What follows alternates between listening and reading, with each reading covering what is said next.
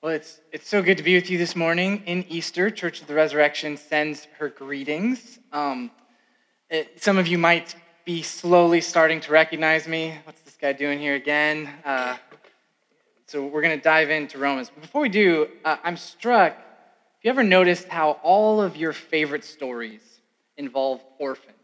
Uh, if you think it through, those stories you grew up with as a child, probably the movies you love now uh, let's take Disney, for example, right? Coming out this year alone, we've got Aladdin coming out soon.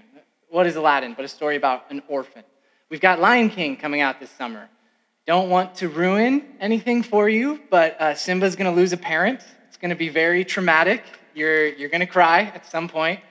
Uh, think about some of the superhero movies.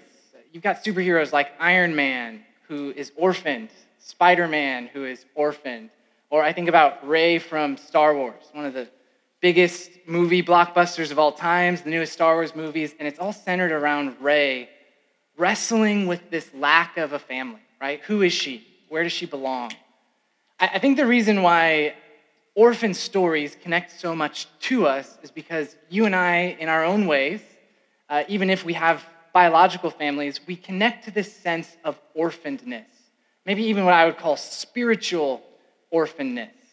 Orphans are on a quest looking to belong. And the three things that they're really specifically looking for are a status, right? Orphans in every story are trying to figure out who, who am I and what am I worth? Orphans are also looking for security. They want to know, am I safe here? Are these my people? Is this my family? And orphans are also looking for an inheritance, right? A birthright, something that they can claim as their own, some legacy or power or gift that they can pass on and use for the good of others. Orphan stories connect to us because we ourselves, in some way, connect to this spiritual orphanness. As Paul is writing this letter to the church in Rome, I think Paul knew he was writing to people who themselves felt spiritually orphaned. When you go back and think about the early church that was taking place in Rome, on the one hand, you had Jewish people, Jewish believers, who were coming from this minority community, right, that had all kinds of rituals and religious customs. And yet these Jewish people have come into belief, to faith in Jesus Christ, and they're trying to figure out what is my status now in this new community, right? Where do I belong here? Am I secure? How do I know that I'm here? Uh, what is my inheritance here? How do I make sense of what I'm receiving? But similarly, in addition to the Jewish people, you also had Gentiles, pagans, and you probably had some who were upper class Roman elites, the politicians, the business owners, and you also had the poor, the working class, the men and women who maybe were slaves or servants, and they're all gathered together, and they too want to know where do I belong? What is my status? Am I, do I have security here? What is my inheritance? So, as Paul is writing to this church in Rome, I think he has an eye towards the spiritual orphan. And this passage, these three verses particularly, Paul is going to address what it's like now that we are part of the family of God. So look with me at verse 14 in Romans 8. Look on your bulletin. I'm just going to read this again for us. Verse 14. For all who are led by the Spirit of God are sons of God. For you did not receive the spirit of slavery to fall back into fear. Okay, so Paul, Paul begins, and he, he clearly is giving some nod, some reference to Israel's story, right? Israel was enslaved. They, they were slaves in Egypt. They were under Pharaoh, who was their master.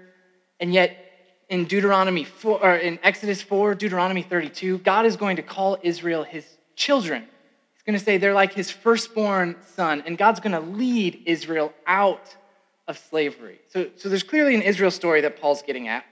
But, but Paul seems to be referring to something more immediate and present than simply what happened way back then with Israel. Paul calls it a spirit of slavery, that we're not given into a spirit of slavery. What does Paul mean by a spirit of slavery?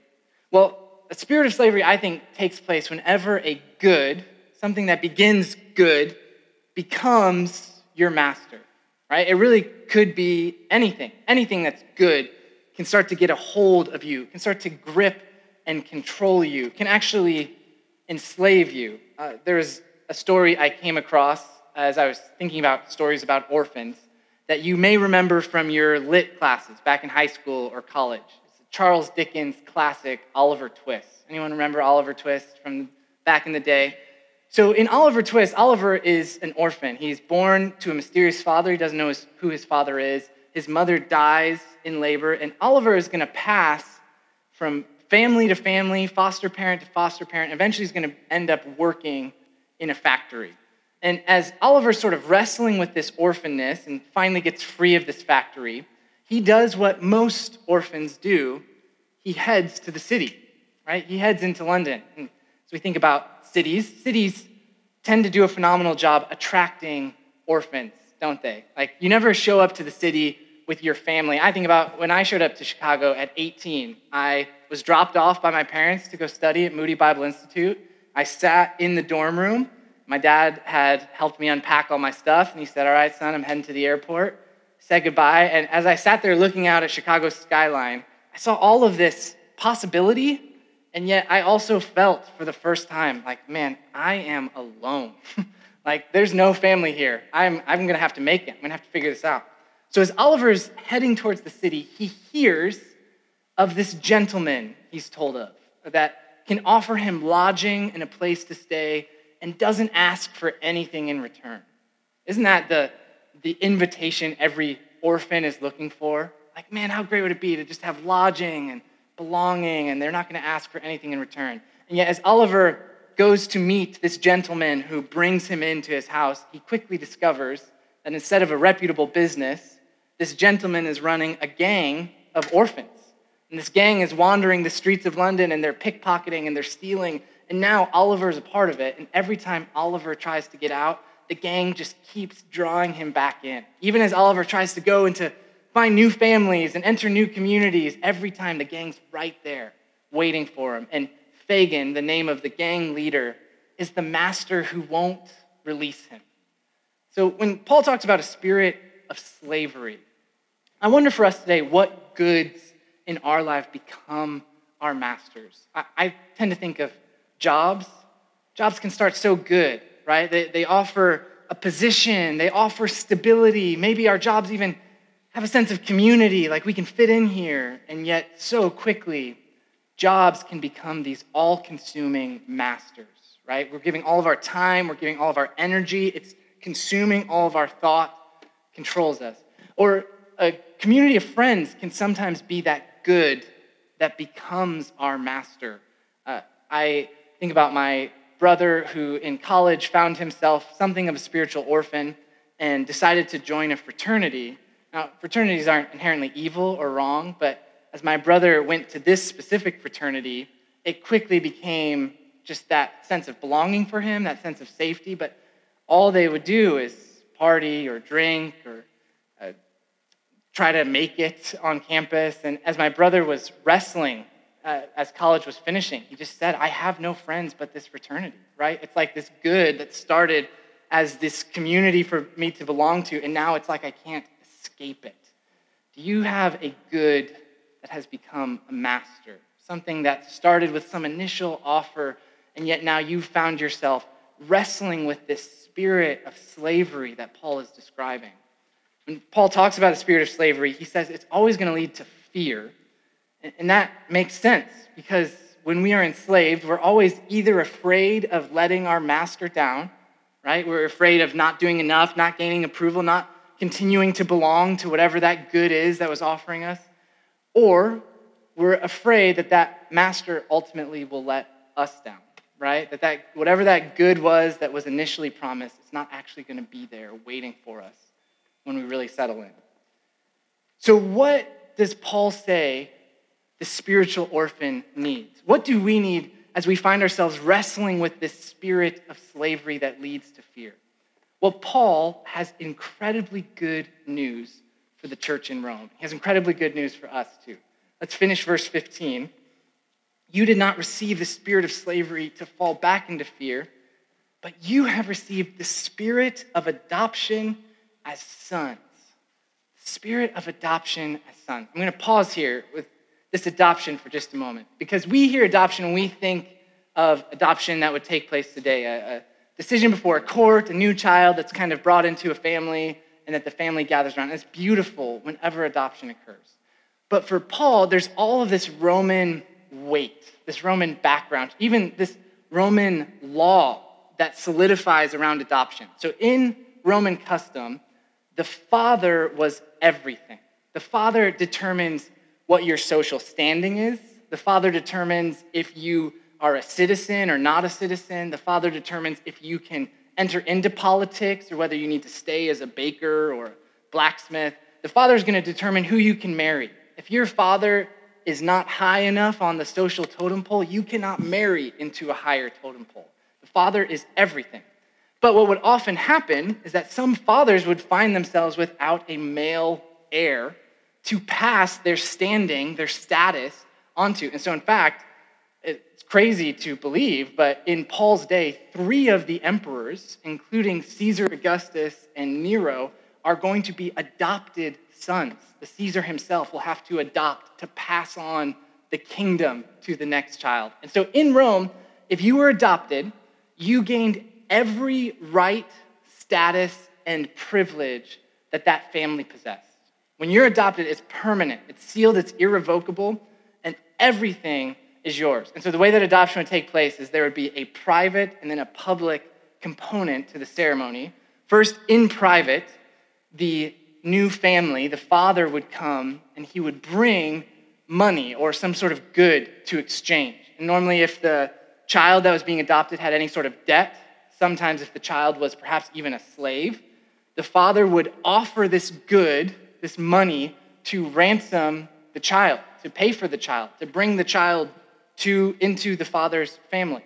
There'd be witnesses there to make sure that this had happened and exchange had occurred. And then once the exchange happened, the father would bring the son, the new son, and he would go before a court, before the magistrate, and he'd bring his witnesses as well. And the witnesses would tell the magistrate, yes, this exchange happened, all the debts are paid. And the magistrate would declare, You are now the son of this father. You are now fully privileged to all rights, all status, all access that the family possesses. So as you sit with this, I mean, Paul is having a theological field day, right? Paul like can't get over how significant this adoption ceremony is. He's going to talk about it here in Romans. He's going to talk about it in Galatians. He's going to talk about it in Ephesians.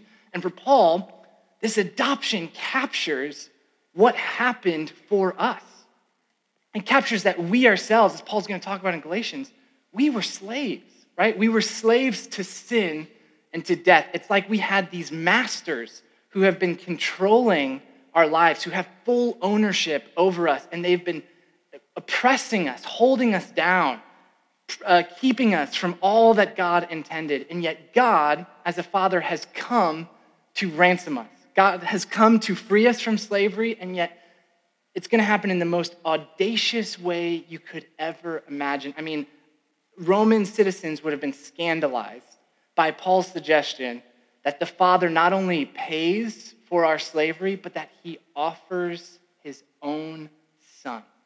Can you imagine? Father offers his Son for us. He's going to ransom and redeem us. And then, as Paul's going to talk about all over the place, we're going to come before the judge and we're going to be declared righteous, justified, a son or daughter of the living God. This is breathtaking. What orphan doesn't long, long to come into a family, right? What orphan doesn't long to have a father come and pay, purchase, redeem them, bring them into his family, offer him everything, everything that the father has? It's incredible. And so Paul is going to give us in the rest of these verses, these three verses, he's going to give us three benefits, three privileges specifically that adoption is going to give us. So, what's the first one? It's the privilege of status. An adopted son or daughter has the status of their father. So, look with me at the end of verse 15. Paul's going to say, You've received the spirit of adoption as sons, by whom we cry, Abba, Father. We have status. Now, as a child, as a son or a daughter, we have this privileged access. We can call on the Father anytime we want. Have you ever uh, been in a party where you have no status? Like you're the friend of a friend and you show up and you don't really know anyone and no one seems really interested in talking to you. Or my favorite is when I have been invited to a wedding where I don't know the bride and groom and you're like sitting there through the ceremony and you're not really connected to anything that's going on and then there's the line and the bride walks up to you and you just smile like i'm really glad to be here and the bride kind of nods at you like you really shouldn't be here yeah. and then moves along. That's what it's like to have no status. Uh, what Paul is describing here, though, the status of a child, is what happens whenever I'm with families who have young children. We're sitting around in the living room. You maybe had this happen to you. And as you're sitting and these adults are talking, all of a sudden a child comes running in, right? It's the daughter. And the daughter runs up to her father and she's, she's too nervous, right, to say anything in front of all these strange adults. And so she, she tugs on her father's sleeve. And anytime this happens, father always smiles, leans in, and the daughter starts to whisper something in her father's ear. This is what Paul's talking about. We have the status, that access to our, our Father, to God Himself. This phrase Paul's going to give us that we cry out Abba, Father. It's a unique phrase. It's an intimate phrase. It's not formal, it's not rigid. In fact, Abba is an Aramaic term that in English would be something like daddy, right, or papa.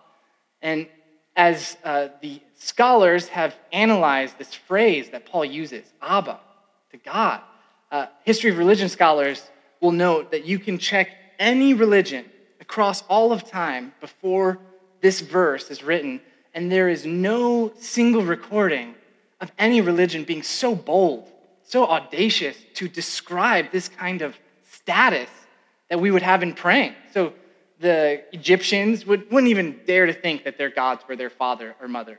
The Greeks would talk about Zeus like he was the father of all humanity, but they would never, there's no recording of any Greek ever praying to Zeus as a papa, as a daddy. Even the Jewish people who claimed fully that they were the, the children, the firstborn son of God. In all of the Old Testament, there's no moment where any prayer records a prayer to the Abba, to the daddy. And so, as scholars are sort of scratching their heads saying, what would cause Paul to be so bold? Like, how, why would he invent this? Where would he get this from? Uh, inevitably, they note that there is actually one occurrence where we find the use of Abba before this letter to the Romans. And it's going to take place in the book of Mark, Mark 14, where Jesus is on his knees in the Garden of Gethsemane. And Jesus is at this sort of fever pitch moment of distress. He's so uh, just anxious that he's sweating blood. And yet, there in Mark 14 36, the prayer that comes to Jesus' lips is Abba, Father, all things are possible for you. Remove this cup from me, yet not what I will, but what you will. There it is. I, I mean, as commentators reflect on this, they say the only place Paul could have gotten this from is Jesus himself. And the church, as they reflected on Jesus' prayer here, started to wonder do we too have this kind of status? The, the Abba status? That when we are distressed, we too could cry out, we could tug on the sleeve of our daddy God pray to him. It's the first benefit we receive in adoption, is that of status. The second is going to be security, the security of our adoption. Look with me at verse 16. The Spirit Himself bears witness with our spirit that we are children of God. Clearly, Paul here is alluding to this Roman custom, right? Isn't that kind of beautiful? That what Paul's saying is the Spirit himself, the Spirit was there when the exchange occurred. The Spirit was there at the cross, right? The Spirit was there as the Son was offered for the sake of the world, that you and I could be brought in to the family of God. So it's the Spirit that was there that's now before the judge testifying, giving witness, saying, These are your children. This is the, these are the children, the beloved sons and daughters of God. It's this sort of intimate testimony. Paul's going to say the Spirit's testifying to our spirit. It's happening within us, that the Spirit is whispering to us, speaking to us, our beloved sonship, our beloved daughtership.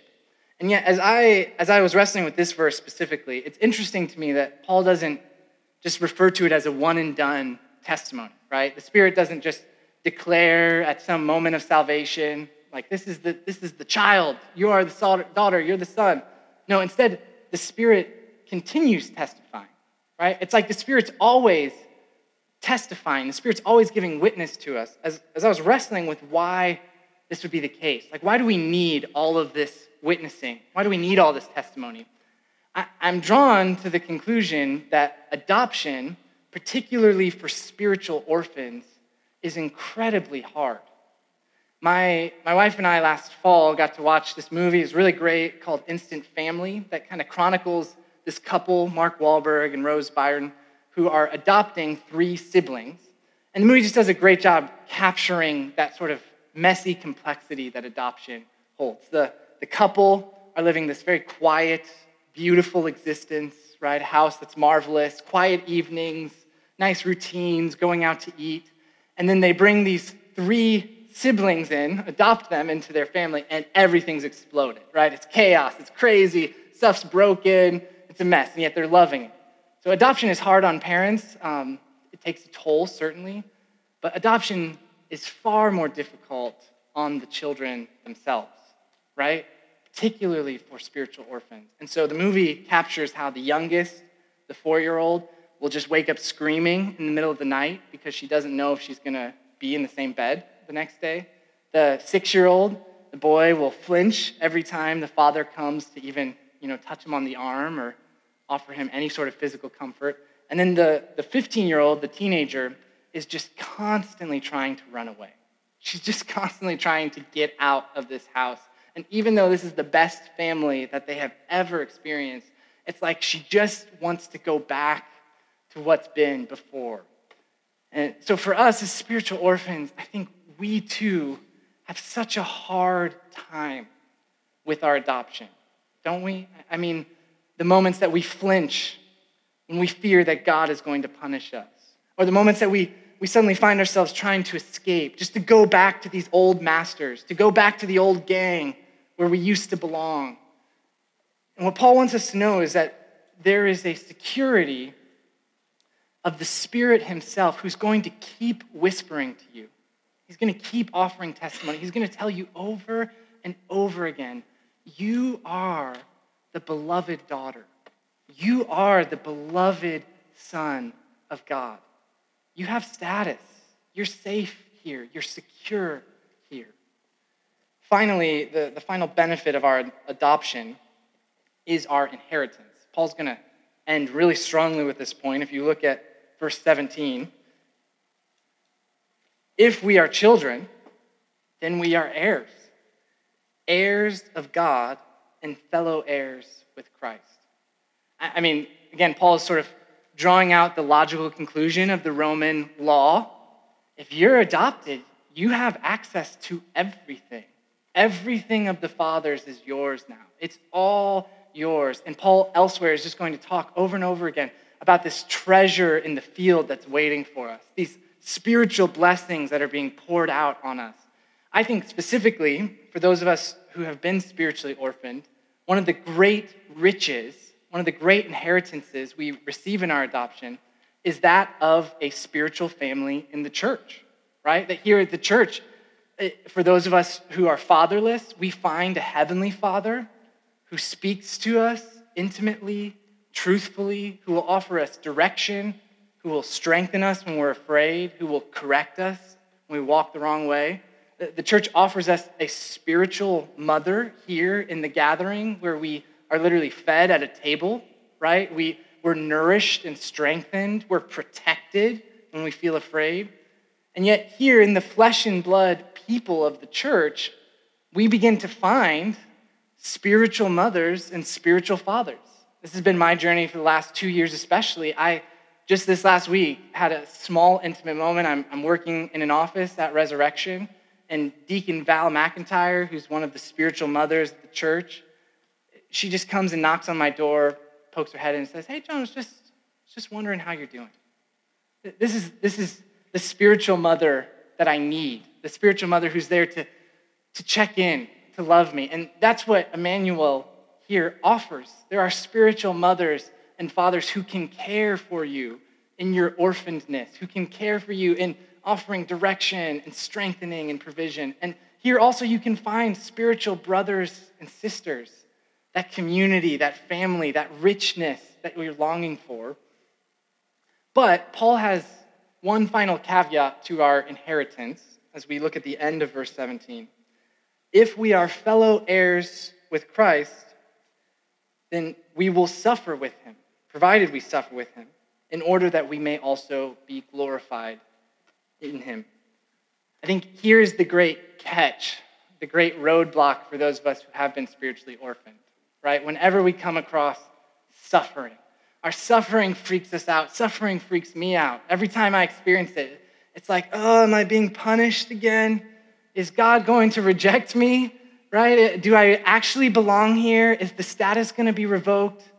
Uh, is my family going to take off? I, I think orphans get so confused when suffering is presented, and yet Paul is trying to offer you this immense encouragement. Saying, listen, when you're part of the family of God, suffering is actually part of your inheritance. Suffering is part of how you share with Christ. You share with him in picking up your cross. You share with him in suffering with the family, not apart from the family of God. And as we suffer with him, Paul says we're going to be glorified with him. We're going to be lifted up, just as the Son was lifted up. And so, as we, as we close, I wonder for you this morning if there are some here who have been on the journey of the spiritual orphan. You have been on a quest, perhaps, of your own. Maybe there was something here in the city that drew you, or maybe you found yourself here in the city and, like me at 18, you had this moment of going, Man, I am alone. And the invitation, the gift of God's word, is that He wants to invite you into the family. In fact, He wants to invite you into this family. He wants you to have a home, He wants you to have status, He wants you to know that you're secure. He wants to give you an inheritance here, even now, an inheritance that will involve suffering, but that also will involve joy and glory. Uh, for others of you, as you've been on this journey of embracing your adoption, maybe there's a benefit this morning that God especially wants you to receive. That benefit of status where we can tug on the sleeve of our Heavenly Father. That benefit of security where the Spirit Himself is going to be testifying, even through this table that we're about to share in, that you are God's beloved daughter. You are God's beloved son. My prayer for you this morning, Immanuel, is that you would more deeply know the riches of the inheritance of being children of God. In the name of the Father, the Son, and the Holy Spirit. Amen.